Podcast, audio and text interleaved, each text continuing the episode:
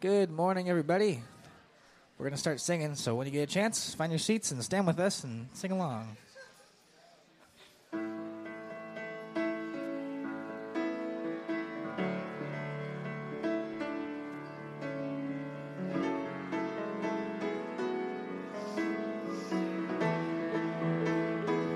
This is amazing grace. This is unfailing. That you would take my place. That you would bear my cross. You would lay down your life. That I would be set free. Oh, Jesus, I sing for all that you've done for me.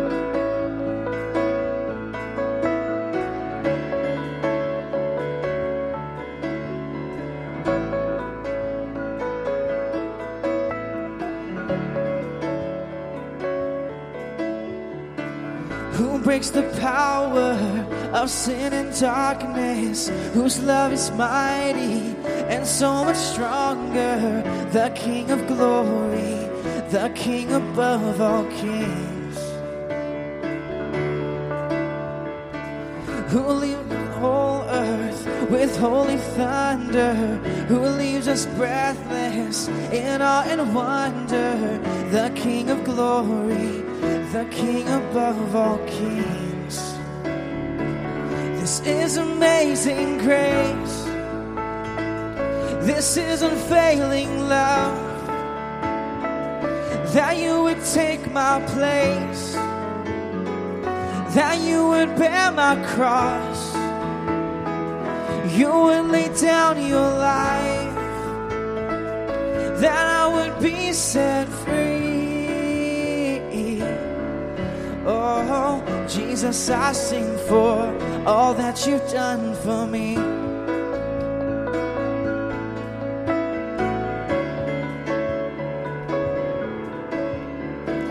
Who brings our chaos back into order?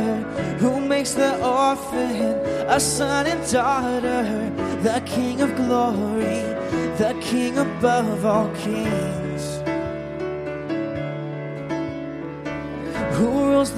Nation with truth and justice? Shines like the sun in all of its brilliance. The King of glory, the King above all kings.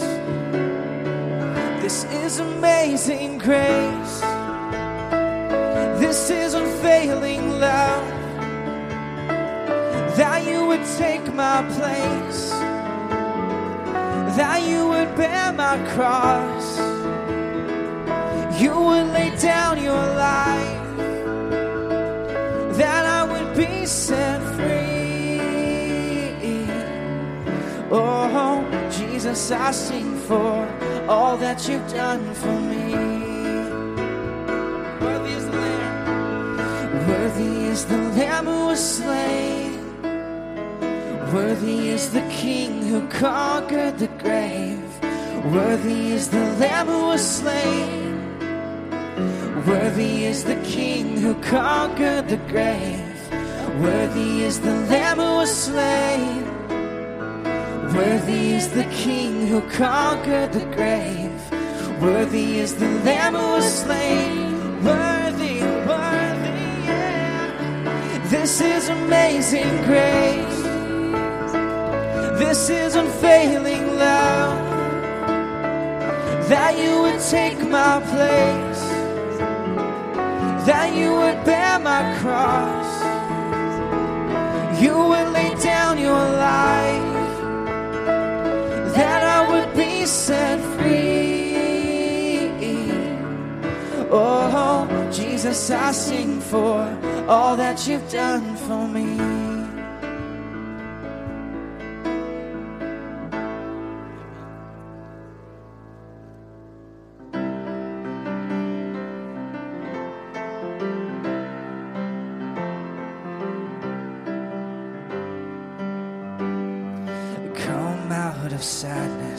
From wherever you've been. Come broken hearted, the rescue begin. Come, find your mercy. O sinner, come kneel. Earth has no sorrow that heaven can't heal. Earth has no sorrow that heaven can't heal. So lay down your burdens, lay down your shame. All who are broken, lift up your face. Oh, wanderer, come home. You're not too far. So lay down your hurt, lay down your heart, as you are. There's hope for the hopeless and all those who've strayed. Come sit at the table, come taste the grace. There's rest for the weary, rest that endures. Earth has no sorrow that heaven So lay down your burdens, lay down your shame. And all who are broken, lift up your face. Oh, wanderer, come home. You're not too far. Your hurt, lay down your heart, come as you are. There's joy for the morning, oh sinner, be still. Earth has no sorrow that heaven can't heal. Earth has no sorrow that heaven can't heal. So lay down your burdens, lay down your shame. All who are broken, lift up your face. Oh, wanderer, come home. You're not too far. So lay down your hurt, lay down your heart, come as you are. Come as you are. Come as you are.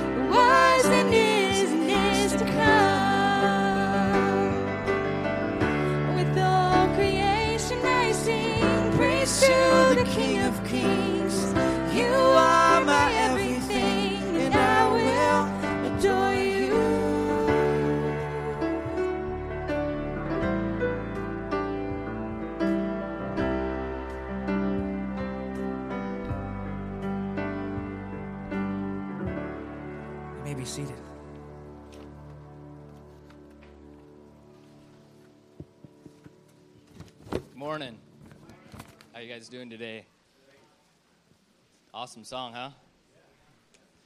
One day every knee will bow and every tongue will confess that Jesus Christ is the King, King of Kings, Lord of Lords. So, uh, I have a few announcements. My name's Nate, by the way. For those of you who don't know me, I know we have a few guests.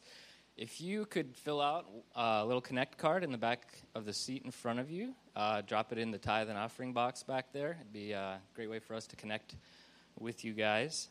And uh, for members, just a reminder the tithe and offering box is back by the door, same box. Uh, for you ladies uh, with kids, MOP starts in September. If you're available also and want to volunteer, um, you don't have to be a mom to volunteer. You can just be um, wanting to help out. You talk to uh, Victoria. Victoria's in the back with the pink dress.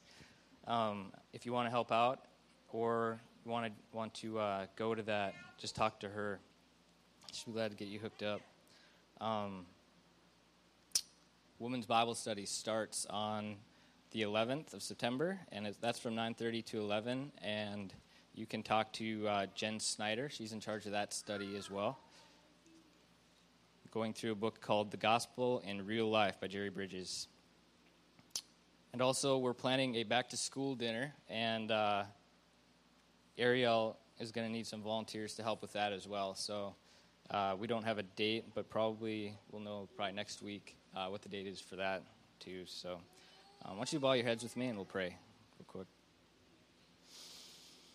Dear Father God, thank you so much for who you are, for sending your Son to die for us, Lord, and that you've set us free from our sin because of what He's done. Lord God, as we gather together to honor you and to hear your word, I pray that your spirit would be alive and moving here, Lord, and working in our hearts to hear from Jim. And I pray that you would uh, give him your words to speak. I just love you and praise you and give you the rest of this day. In Jesus' name. Please stand.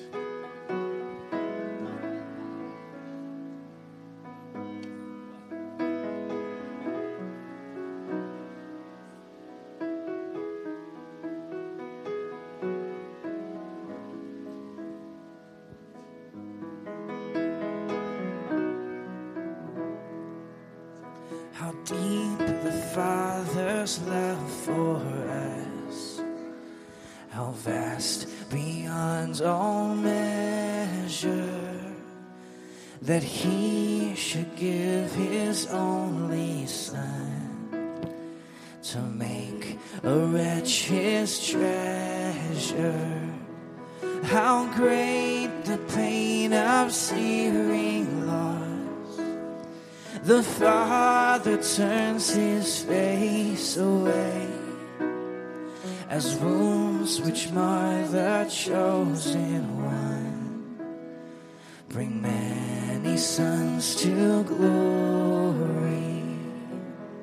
Behold the man upon a cross, my sin upon his shoulders. Ashamed, I hear my mocking voice call out among the scoffers my sin that held him there until it was accomplished. His dying breath has brought me life. I know that it is finished.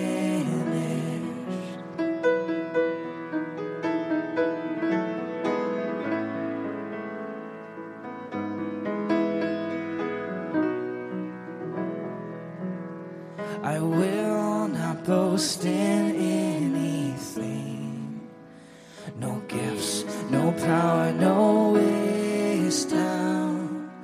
But I will boast in Jesus Christ, his death and resurrection. Why should I gain from his reward? I cannot but this I know with all my heart.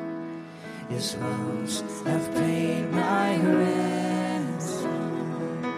Why should I gain from his reward?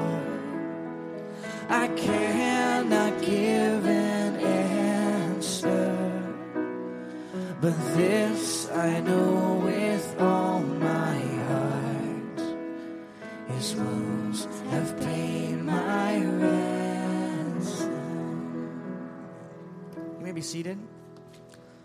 This next song might be new to some of you guys, um, and I don't want you to dis- that to distract you from the words. And we've sung it before, but for all the visitors, um, if you don't know how it goes, just really meditate on the words because they're very amazing.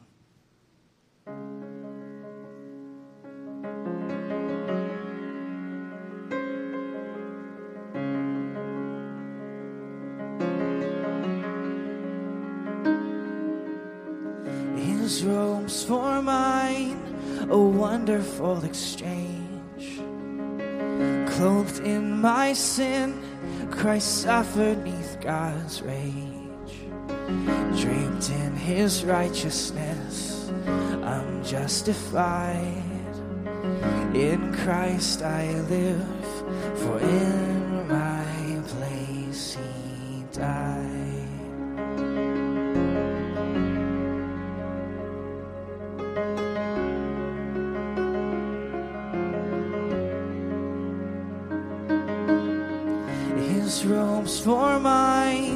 what cause have I for dread? God's daunting law, Christ mastered in my stead. For this I stand, with righteous works not mine, saved by my Lord's vicarious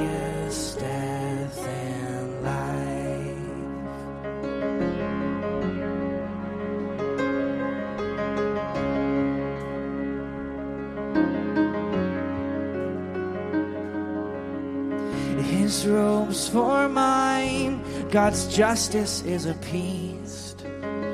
Jesus is crushed, and thus the Father's pleased. Christ drank God's wrath on sin, then cried, "'Tis done." Sin's wages paid, propitiation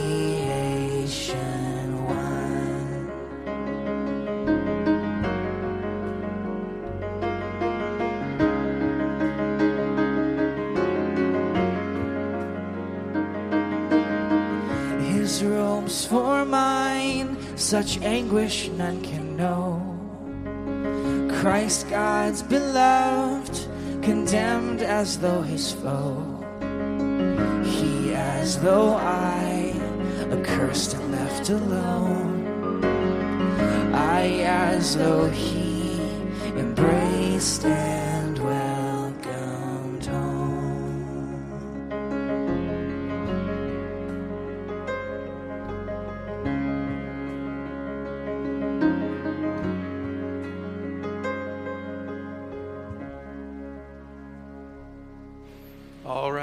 was a perfect song for Dennis's message a couple weeks ago on propitiation, justification, and all those other Asians, right? So, uh, man, I'll tell you what, thank you guys for that. Boys and girls, the First Baptist Church, come on up here, and I'm going to ask you a question. So, put on your thinking caps. Did y'all bring your thinking caps? You ever have a teacher tell you to put your thinking caps on? Did you? So you got to take it out of your pocket. Okay, let's put it on now. Put your thinking caps on. Yeah, okay, pull it on tight. All right, good. We got our, everybody got your thinking cap on. Okay, who is one another?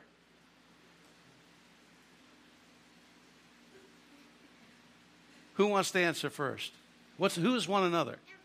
Everybody is one another. Did you know that there are lots of one another's in the Bible? It talks about one another's. Hey, point to somebody who's a one another. Okay, all right. So now, you know, God wants, He puts so many one another's in the Bible because He wants us not to just be thinking about ourselves, He wants us to be thinking, got your thinking caps on, about one another. one of the things that He tells us to do in 1 Thessalonians chapter 5, verse 15, is to be kind to one another. Do y'all know that verse? Let's say that together. Be kind to one another. Let's say it again. Be kind to one another. All together now. Be kind to one another. First Thessalonians, can you say that? 515. Be kind to one another. Say it again. Be kind to one another. First Thessalonians 15. All right, is that a good one? How many of you are going to be kind to someone else today? Let me see your hands. Okay, all right. Put you on the spot. Everybody except the worker is going to do that. Let's, let's go ahead and pray. Just kidding. All right, let's pray. Father, we thank you for the Word of God that tells us how to live for you. I pray, God, that you would bless each one of these young men and young ladies, that they would, in fact, be kind to one another. And when they go to school, they'd be kind to one another. When they go home, they'd be kind to one another. Father, help us to not think of ourselves only, but think of others in Jesus' name. And everyone said, Amen. Amen. God bless you. Go ahead. What a great group of kids. Give them a hand, all right? First Thessalonians chapter 5, verse 15. Be kind to one another. Now, I, I have this stroke of inspiration that today would be a great day to raise an offering for air conditioning. How many think that'd be a great idea? Yeah, yeah. Haven't cleared it with the leadership team, so I won't do it, but I just thought that that would be a good thing to do after about the second or third Sunday of, oh, you don't need air conditioning in Coronado? No, you just melt into a puddle every once in a while. It's no big problem, no big deal. But you know what? Let's get a little perspective on this because on my phone right now, if I were to take it out and read a rather lengthy email that I got this morning, I would read to you about a missionary family in northern Iraq who called and talked to their family and said, This is maybe the last time you'll hear from us because they've been overrun by ISIS.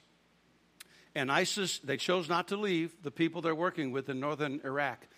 And the ISIS folks have been going from house to house asking children, if they're the Christian children, to renounce Jesus Christ.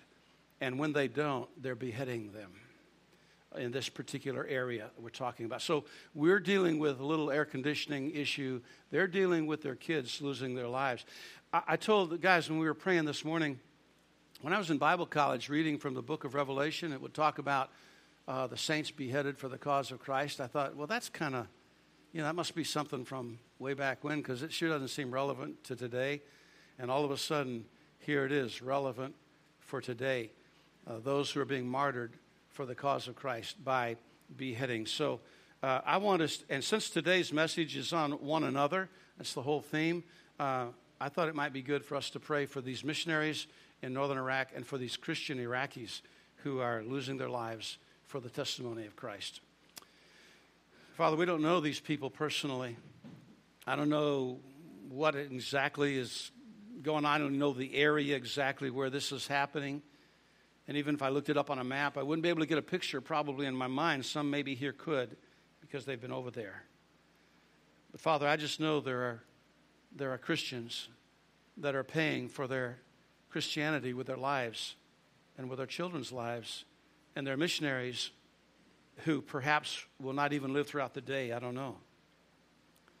And so, God, I pray your richest blessings upon these people. I pray for deliverance and, and intervention of some kind, some kind of help uh, to preserve their lives and to save their lives if that be your perfect will.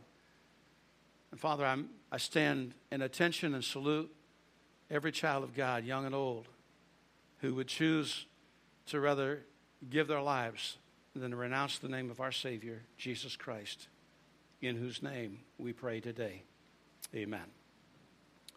I have a favorite poem that I've read so many times throughout the years. Lord, help me to live from day to day in such a self forgetful way that even when I kneel to pray, my prayer shall be for others. Help me in all the work I do to ever be sincere and true and know that all I do for you must needs be done for others. Let self be crucified and slain and buried deep and all in vain. May efforts be to rise again unless to live for others. And when my work on earth is done and my new work in heaven's begun, may I forget the crown I've won while thinking still of others. Others, Lord, yes, others. Let this my motto be help me to live for others, that I may live like thee. God, help us to be concerned about other people more than we're concerned about ourselves. Paul told us in Romans chapter 12, verse 10 be kindly affectionate one to another with brotherly love and honor, preferring one another. Wycliffe's notes say that they are to be devoted to one another in brotherly love and they are to outdo one another in showing respect for each other. That's kind of a contest. We're to, we're to outdo each other, showing concern for one another. Matthew Henry's commentary says all of our duty towards one another is summed up in one word love. It's a specific kind of love we'll talk about in a minute. The Disciples' Bible about this verse in Romans 12 says, Disciples love one another as brothers and sisters in Christ. We seek the well being of one another, even at the cost of personal self interest. Personal self interest ought to be laid down uh, and forgotten as we seek the benefit of one another. Life application notes on this say, Why not try to outdo one another in showing honor? Put others first. My wife and I, I've been married for 46 years, and we, uh, we have determined that uh, in, we are in honor going to prefer one another. Uh, gave some marriage counseling advice to a couple here today, uh, yesterday, and uh, told them, recommended they do the same exact thing. In Acts chapter 2, verse 42, they continued steadfastly in the apostles' doctrine, and the Bible says fellowship, and in breaking of bread and prayers. Fellowship in the Greek word for it, and I only know this because I have a Greek dictionary, because I do not read Greek. I just have to go look it up and figure out what uh, it is. It's koinonos, which means a fellow participant. It implies fellowship or sharing with someone or sharing in something. And in 1 John 1 7, if we walk in the light as he is in the light, if we are walking in the light as he is in the light, then there's something that follows. If we're really walking in the light, then we have fellowship one with another. Something wrong with someone who claims to be walking in the light that he has given and is not in fellowship with other believers. Something wrong with that. That's not God's plan. You are not to be a spiritual hermit out here somewhere, existing by your own ability and power to fellowship with God without fellowshipping with other believers. We have a responsibility. We walk in the light, we have fellowship one with another, and the blood of Jesus Christ cleanses us from all sin. We, as God's children, His family, need to practice agape love one to another. Now, in the English, we have one word, it's love. So, when there are any number of words that are translated, well, a few words that are translated from the Greek into uh, the English equivalent, it's either translated as love or charity. In the King James Version, where it talks about charity never fails, it's not talking about giving someone who is needy, although that's certainly implied. It's talking about loving those who are needy, loving those who, who have needs, and, and helping them. So, so the agape love is what we ought to strive for. There's filial love, which is a brotherly love, and that's, and that's a perfectly good kind of love. We ought to have that for each other. A brotherly love, uh, certainly. The, Philadelphia, the city of brotherly love. Uh, there's eros, which we get our word erotic from, which we might assume is a bad word and a bad thing, and it's not. Uh, erotica and so on can be bad. I'm not saying that's not. Pornography is bad, but I'm saying that, that the Greek word itself, in the purest meaning of a desire for sexual relationship, as long as it's within God's plan and confines of holy marriage, it's perfectly decent. It's perfectly good. It's pretty cool, in fact. I'll stop right there.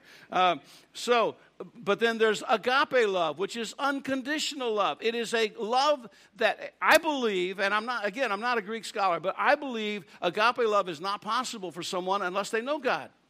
I don't believe it's possible for an unsaved person to love someone with agape love. I think it has to be something that comes from God that gives us a deeper, more abiding, unconditional love that we otherwise couldn't have. And in, a healthy church, the love that flows from the Heavenly Father through His children is deeper, richer, and more authentic than can be found anywhere else in the world. Someone said the average church, unfortunately, the average church is like a bag of marbles, always clicking together with each other and chipping each other and cracking each other. And, and it shouldn't be. Instead, we should be like a bag of grapes, mush, meshing together and producing a sweet juice because of the interaction one with another. So we want to talk about one another today. Be kind to one another. 1 Thessalonians chapter 5, verse 15. First point is we're stronger than our differences hey, look around. We're all different, right? Nobody here looks just like anybody else. Nobody here acts just like anybody else. And some of you say, thank God for that. Uh, we are a diverse group.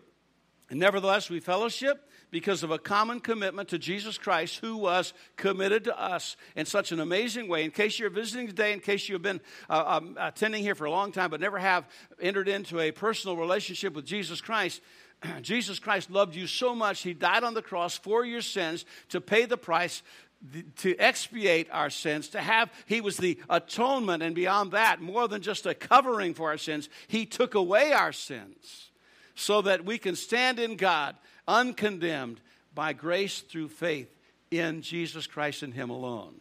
So it's not by, you know, it's not by giving a whole bunch of money for air conditioning, though if you want to do that today, we'd be glad to accept that. That doesn't get you one inch closer to heaven. It, it's not by being a good guy or a, a nice lady. That doesn't get you one inch closer to heaven. It's only through the shed blood of Jesus Christ, trusting in Him, that we have eternal salvation. But having eternal salvation then, and being part of the local assembly and local body of believers here and assembled, we have a common commitment to Jesus Christ because of his commitment to us. And we, we, we may have fellowship outside of the church, but there ought to be a unique bond in the fellowship amongst born again believers in Jesus Christ. We have a, ought to have a commonality about us, some common goals, some common, we got a common end goal, that's heaven. We're going to be there because of Christ. So, so the closest, most meaningful relationships, I believe, uh, besides family itself, ought to be the house of God. In fact, the house of God is family. First John chapter 1, verse 3 says, We proclaim unto you that we ourselves have actually seen and heard, so that you may have fellowship with us, and our fellowship is with the Father and with His Son, Jesus Christ. We are writing these things so that you may fully share our joy. This is the message we heard from Jesus. And now declare unto you that what? God is light, and there's no darkness in him at all. So we are lying if we say we have fellowship with God, but go on living in spiritual darkness. We're not practicing the, truth. the truth. So if we claim to be in the light, but we're living in darkness, we're living in the sins of the flesh, the carnality, and, and we, we do whatever the world does, we do what the rest of the world does, I should say and there's no difference, there's no transformed life, then we're lying. We're not practicing the truth. But if we are living in the light, as God is in the light, then again, here it says, we will have fellowship with each other, and the blood of Jesus, his Son, cleanses us from all sin. So our common ground is purpose to glorify God. Did you know that's why you're here? Oh, no. I, well, I'm here to, to work at the you know, to, uh, to be a doctor, to be a nurse, or I'm here to be a carpenter. Here, I'm here to, to, to be a member of the United States Navy. And you're here, first of all, primarily to be a testimony for Jesus Christ, whatever you're doing. I love the illustration that you go to the fire department over here and, and, and you walk in there and there's a guy shining the truck and there's a guy over the stove cooking breakfast and there's someone else uh, mopping the floor and you go up to one and you say what, what do you do here what's your job here and he says well my job is to wax the truck and man, I take pride in it. I wax this thing every so every every mm, few weeks. I, I make sure it's, it's gone completely over and, and, and detailed, and that's my job. No, it's not. No, it's not. Your job is to fight fires. That's your job. You do other things. You wax the truck. You go to the cook, you say, What's your job? Well, my job is to cook for the guys when, no, your job is to fight fires. And when you're not fighting fires, you may be cooking meals. And so if, if a guy's smart, you go to the third guy. If he's got any smarts about him, and say, What's your job? He's going to say, While he's sweeping the floor, he's going to say, To fight fires. And I sweep the floor when I'm not fighting fires. Our job is to glorify Christ, whatever we do. Those Christians in northern Iraq today who may be losing their lives, their job is to glorify God. And if their job is to glorify God by giving their lives, there's no higher honor. We have a common philosophy of life. If we live in the light, we have fellowship. We have a common sacrifice. We sacrifice our time, money, everything else. You could be sitting under an air conditioner somewhere else. You could be out at the beach right now. You could be in the mountains. You could be doing a hundred different things, but you're, sac- you're giving your time, you're giving your money, you're giving your effort because you have certain beliefs and, and, you're practicing those beliefs this morning. We have, we have shared values and worldviews and habits and traditions. Not all of them are the same, by the way because we're not all at the same spiritual levels, right? And, and we don't always see things the same way, and we all have our own baggage, by the way. I'm not right all of the time, just most of the time. Actually, that's what I think.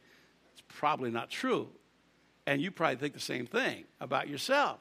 You're right most of the time, Fact of the matter is, though, we have worldviews and habits and traditions that come upon us because we love one another, because we love Christ, because we read His Word, and we believe it's something more than just ink on paper. We believe there's something supernatural and life changing and transforming about the very words of Almighty God. Look at the example. So, so we have this commonality, we, we have this fellowship together, and, and yet we're so different for crying out loud. Think about the disciples. There was there was Simon the Zealot, who was a patriot. He was probably a seal back in those days. Kind of a, and he was a, he was a redneck who didn't like Rome, okay? That's, that's Simon the Zealot. And, and Matthew was a tax collector. He worked for Rome. And they were both on the same team together. Jesus united them and got them to, listen to this, sacrifice their egos for the sake of the gospel.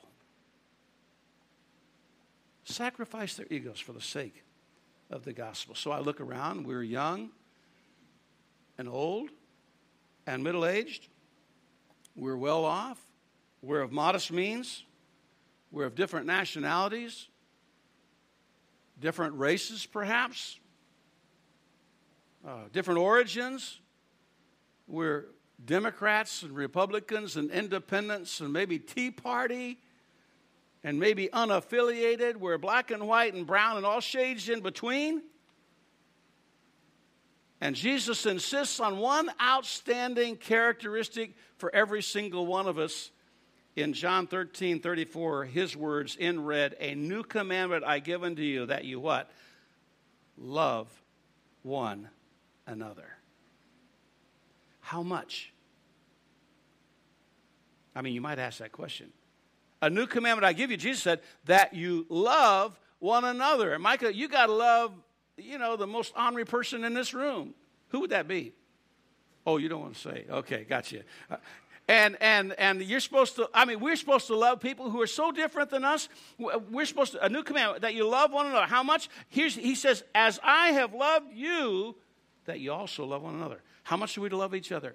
As much as Jesus Christ loved us.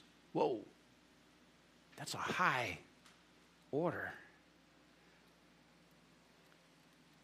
By the way, a growing church is a loving church. I love this church. I love the fact that you're out there saying hi to people, making them feel welcome, encouraging them to come on in. And, and, and people don't want to hear about love, they want to experience it, they want to see it, they want to feel it, they want to know it. In Acts chapter 2, verse 42, all the believers devoted themselves to the apostles' teaching and to fellowship and to sharing in meals, including the Lord's Supper, and to prayer. And a deep sense of awe came over them all. And the apostles performed many miracles, signs, and wonders. And all the believers met together in one place and shared everything they had. They even sold their property and possessions and shared the money with those in need. They worshiped together at the temple every day, met in homes for the Lord's Supper, and shared their meals with great joy and generosity, all the while praising God and enjoying the goodwill of all the people. And each day the Lord added to their fellowship those who were being saved. Every day. It wasn't just Sundays that people got saved. People turned to Christ on Mondays, Tuesdays, Wednesdays, Thursdays, Fridays, and Saturdays. There's nothing in the Bible that says people can only get saved on Sundays. They can get saved. If you're talking to people and being a testimony and explaining gospel salvation uh, to them, they can get saved any time of the week. A church that loves that way is going to experience growth. Second thing is we need fellowship. We need sometimes you just need other people. You know that? I read a testimony years ago about a, a lady who was having a really bad day.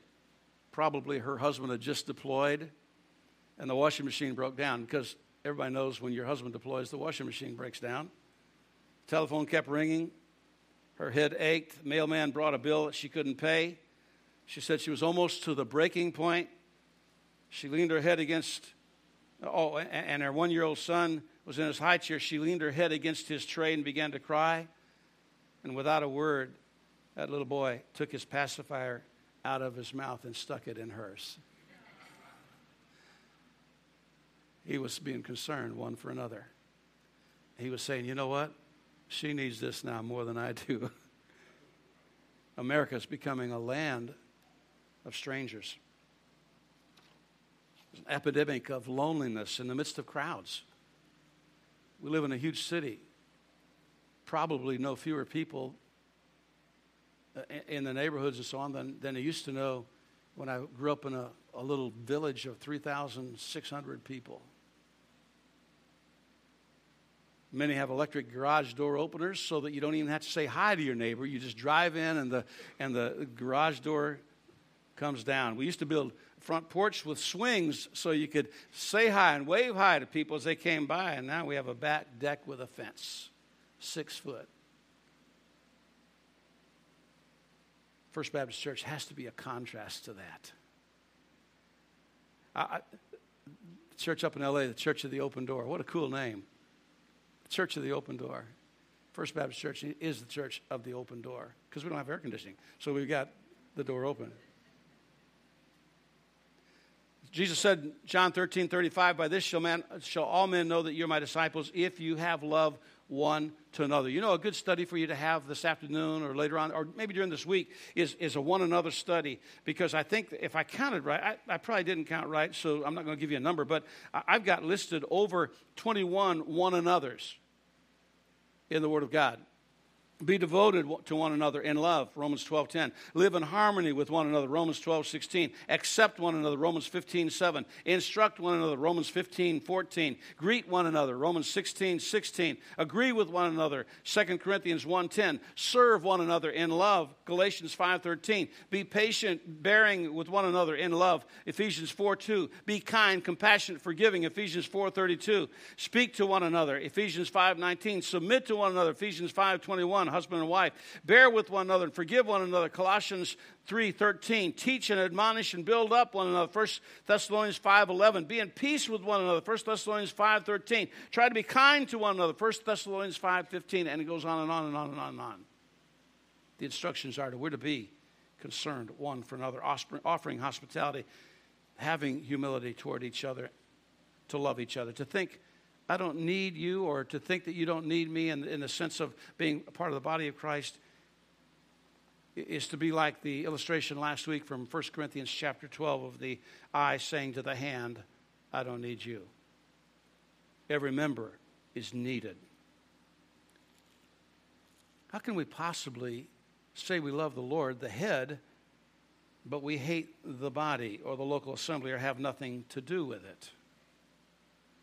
This whole admonition was written to the local assembly there gathered in Corinth. 1 Corinthians 1 2, to the church of God which is at Corinth, the assembly of God which is at Corinth. They were assembled. Almost every time the word church is found in the New Testament, almost every time, like 90, 97%, 98% of the time, it is referring to a local assembly. Most of the New Testament was written to local assemblies, to the church at Corinth, to the church at Ephesus, to the church at Rome and every body part is important. As a, as a matter of fact, a body part apart from the body is kind of gross.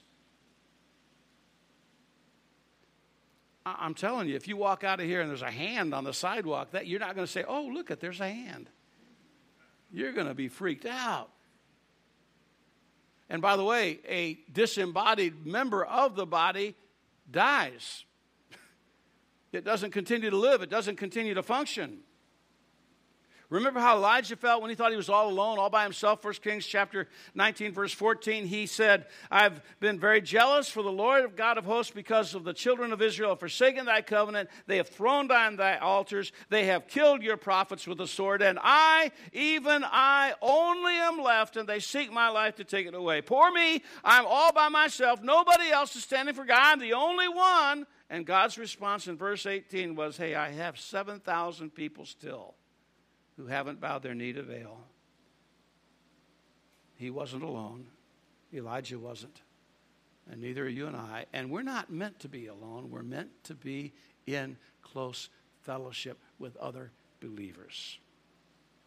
We have three circles of fellowship on a personal level. We have acquaintances, people you know casually. We have friends, and we have companions. And each circle gets a little tighter the acquaintances. You might, I don't know how many, there's maybe dozens of acquaintances. And, and then real friends. Someone said, anyone who has more than 10 real friends in a lifetime is rich indeed. But when you go even deeper and tighter, that inner circle, even Jesus had that. He had, he had the disciples, and then he had, I mean, a multitude, hundreds of disciples who followed him, but then he had the 12, and then he had the three who oftentimes, when he was under pressure and attacked and, and would spend time in prayer and, and would go to do special things, Mount of Transfiguration, other things, he had these three that would go with him. Companions, you have, you have probably now more than you can number on one hand of those who are absolutely close. She is the numero uno persano. I don't know if that's a word even in Spanish, but she is my bestest friend ever, anywhere, of all the people in the whole world. I don't have a whole bunch of them like that. I, don't, I have one like that. In a church, we have congregation, class, and cell. Congregation, we're here we are. This is the congregation. As people come and flow, the congregation is always different week to week. We have visitors, you have members. Not all the members are there every week and all that. I think you should be. I wish you would be, but you're not. I have to be, you should be, that kind of thing. Okay, congregation, we're to love one another. It's like a Charger game the stadium. The more you get here, the more exciting it is to me. Except I shouldn't say Charger Stadium because that's a bad analogy right now. We can be challenged, encouraged, inspired, and taught a, in a large setting. However, not a whole lot of real personal relationship and fellowship goes on while we're meeting here for this one hour. So then you have your class. Fitz and Ryan have a class right over here at Meet at 8.45 and, and in that you have dialogue. In that you have interpersonal relationship. People can ask questions. People can answer questions. People can have input. People can get to know each other. And then and then some of you have home bible studies or cell groups uh, depending on how, what you want to call it life groups whatever and, and there's where you there, there's where real fellowship can take place just as it did in the bible times in, in homes and, and as you get together, as you get to know each other, as you, as you pastor each other and meet each other's needs, because no one pastor, when you call a pastor here, he's not going to be able to take care of everybody, even in a congregation this size, he's not going to be able to. It's going to take people here who have a love one for another. There are atmospheres for building relationship. Believe it or not, one of the best atmospheres for, for building relationships happens here every Sunday morning before church even begins and after church ends. Because you all fellowship with each other and you talk with each other. Sometimes, you know, uh, whoever's wanting to lock up, they start turning off lights. You know, they start yawning. They they stretch out on the chairs because they're like, "Oh, I want to go. I need to eat. I'm famished." I'm. But you know what? You're fellowshipping. That's good. That's good. I always just tell people, don't turn the lights out at Ocean View. Don't turn the lights out. Don't tell people to leave. Stay as long as it takes. Let people fellowship. Recreation, the concerts in the park. Are they having them still on Sunday nights? No? Not so much? Uh, not sure? Okay. Those uh, beach baptisms and events that you have like that, recreation times together, good times. Uh, some of you guys maybe get together for, I don't know, golf. I, I never did play golf. I, I'm a preacher who didn't play golf. Figure that one out. Everywhere I go, people say, uh, Pastor, would you like to go play some golf? No, no, no, no, no. I, I know guys who say, man, I've got to go play golf on Monday to get over the nervousness of preaching on Sunday. If I played golf, I'd have to go preach to get over the nervousness of playing golf because I don't like play golf. Don't like it at all. Love racquetball. Used to play Larry Hamlin. Used to play racquetball with him.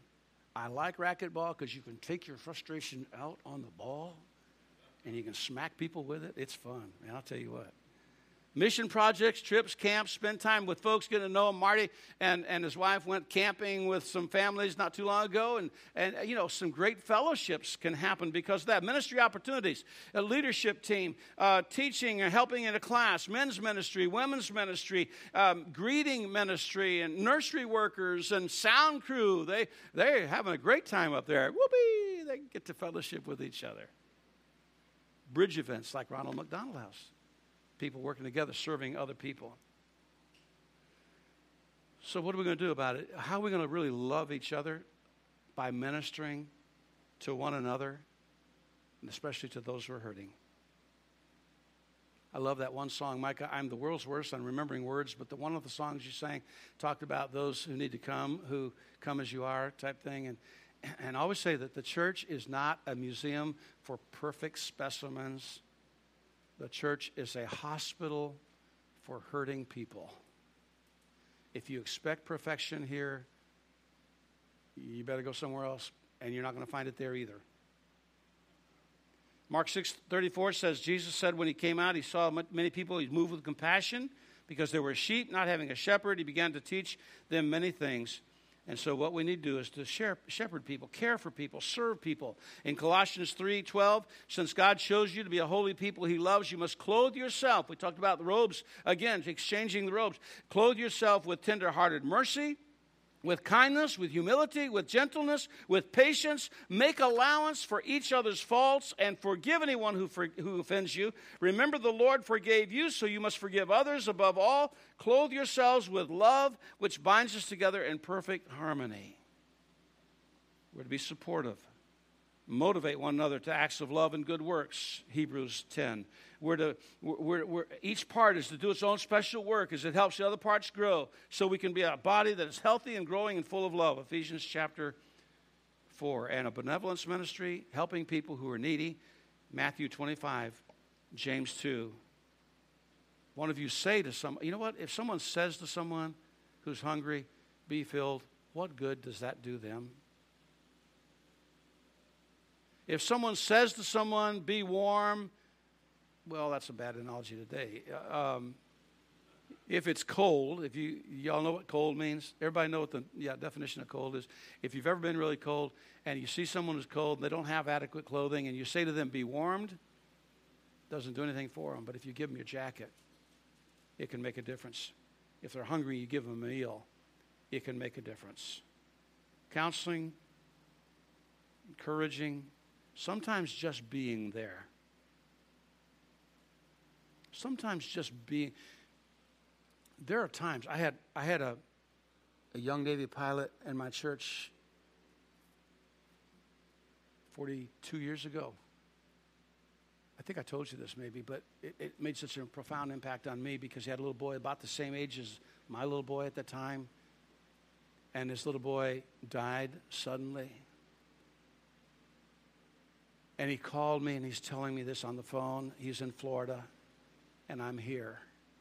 And I'm the pastor, right? I'm supposed to have the words to say, right? I'm supposed to, you know, you guys know, chaplains, you're supposed to, in whatever situation, you're supposed to know exactly what to say. And I said, well, I said, Larry, you know, I, God must have had a purpose in that. And his words to me were, I don't want anything to do with a God who had a purpose in that.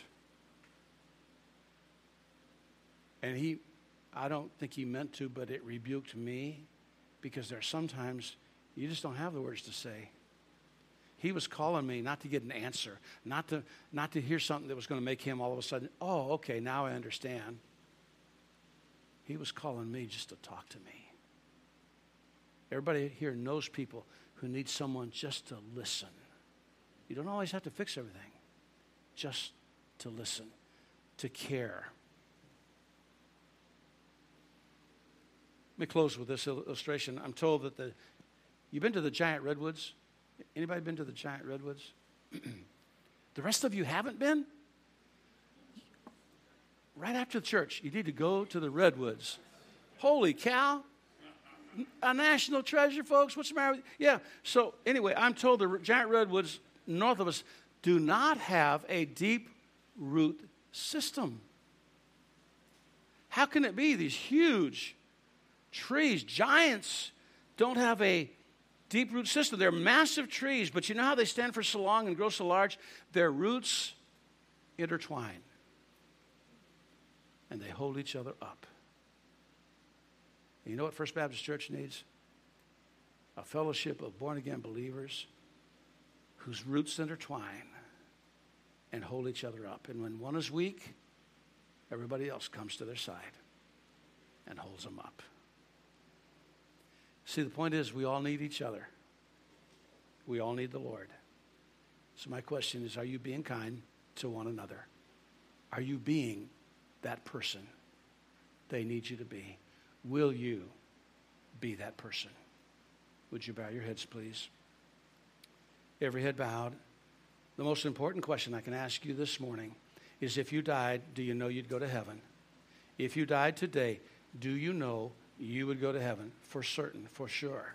Because whether you ever join this church or not, whether you ever come to another service here or not, is not more important than do you know for sure that Jesus Christ is your Lord, your Savior, your Master. because the Bible says that all have sinned and come short of the glory of God.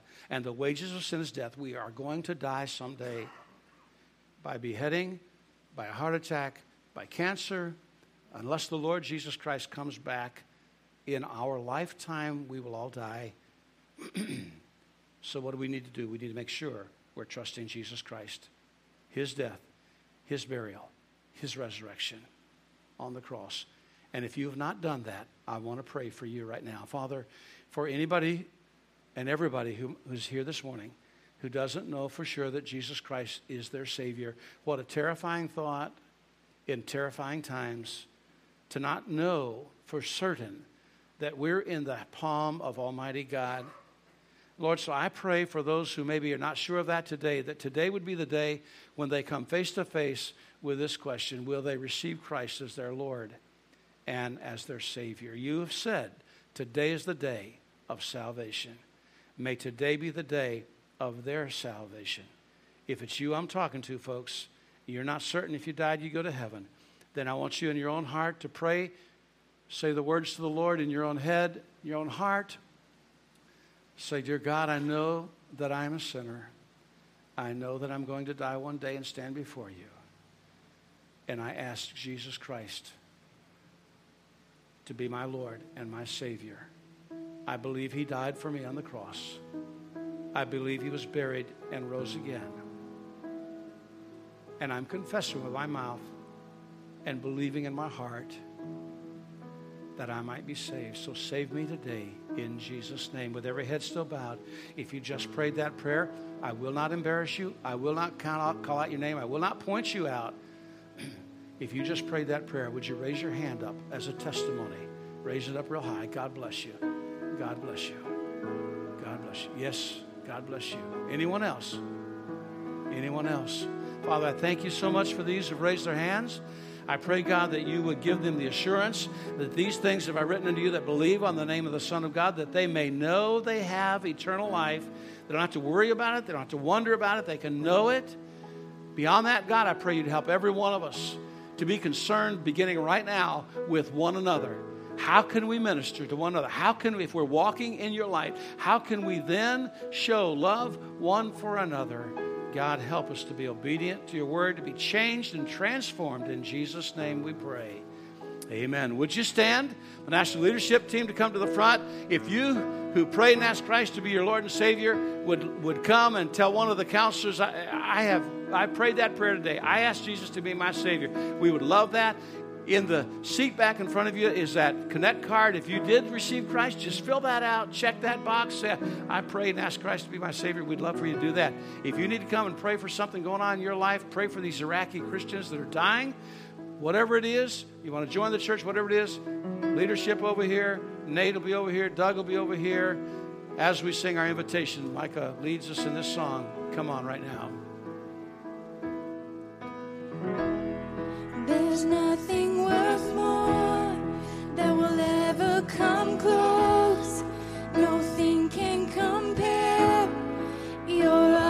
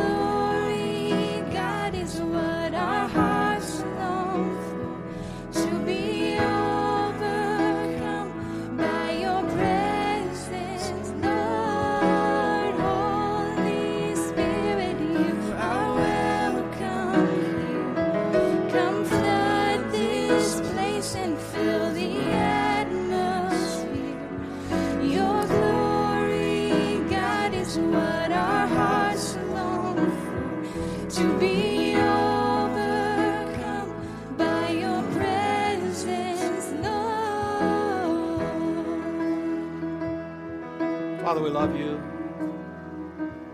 I wish we could love you with a perfect love like you love us. I pray that you would help that love to, to grow, to help us to understand it means it makes a difference in our lives and the way we live our lives. God, I pray for your leadership in this church. I pray for your guidance in this church. I pray, Lord, you'd lead them to the pastor that you have in mind for them, who will love them as family, will challenge them, who will be true to the Word of God, who will preach the unsearchable riches of Christ in such a way that you'll use it to transform lives. I pray, God, for people with heavy burdens on their heart right now. Pray, Lord, for unspoken requests, things that maybe are so heavy, they just weigh us down, they just crush us, and we don't see a way out. We don't know how it's going to work out, but you do. Lord, I pray that people would speak truth and hope into our lives so that we would be encouraged to know that no matter what happens, that all things work together for the good to them who love you. It doesn't mean everything is good. A lot of things happen in this life that aren't good, but they work together for the ultimate good. And in that we rest. May we be the church. As we go out from this place, may we be the church that you want us to be. In Jesus' name, amen. God bless you. Go be the church in Coronado.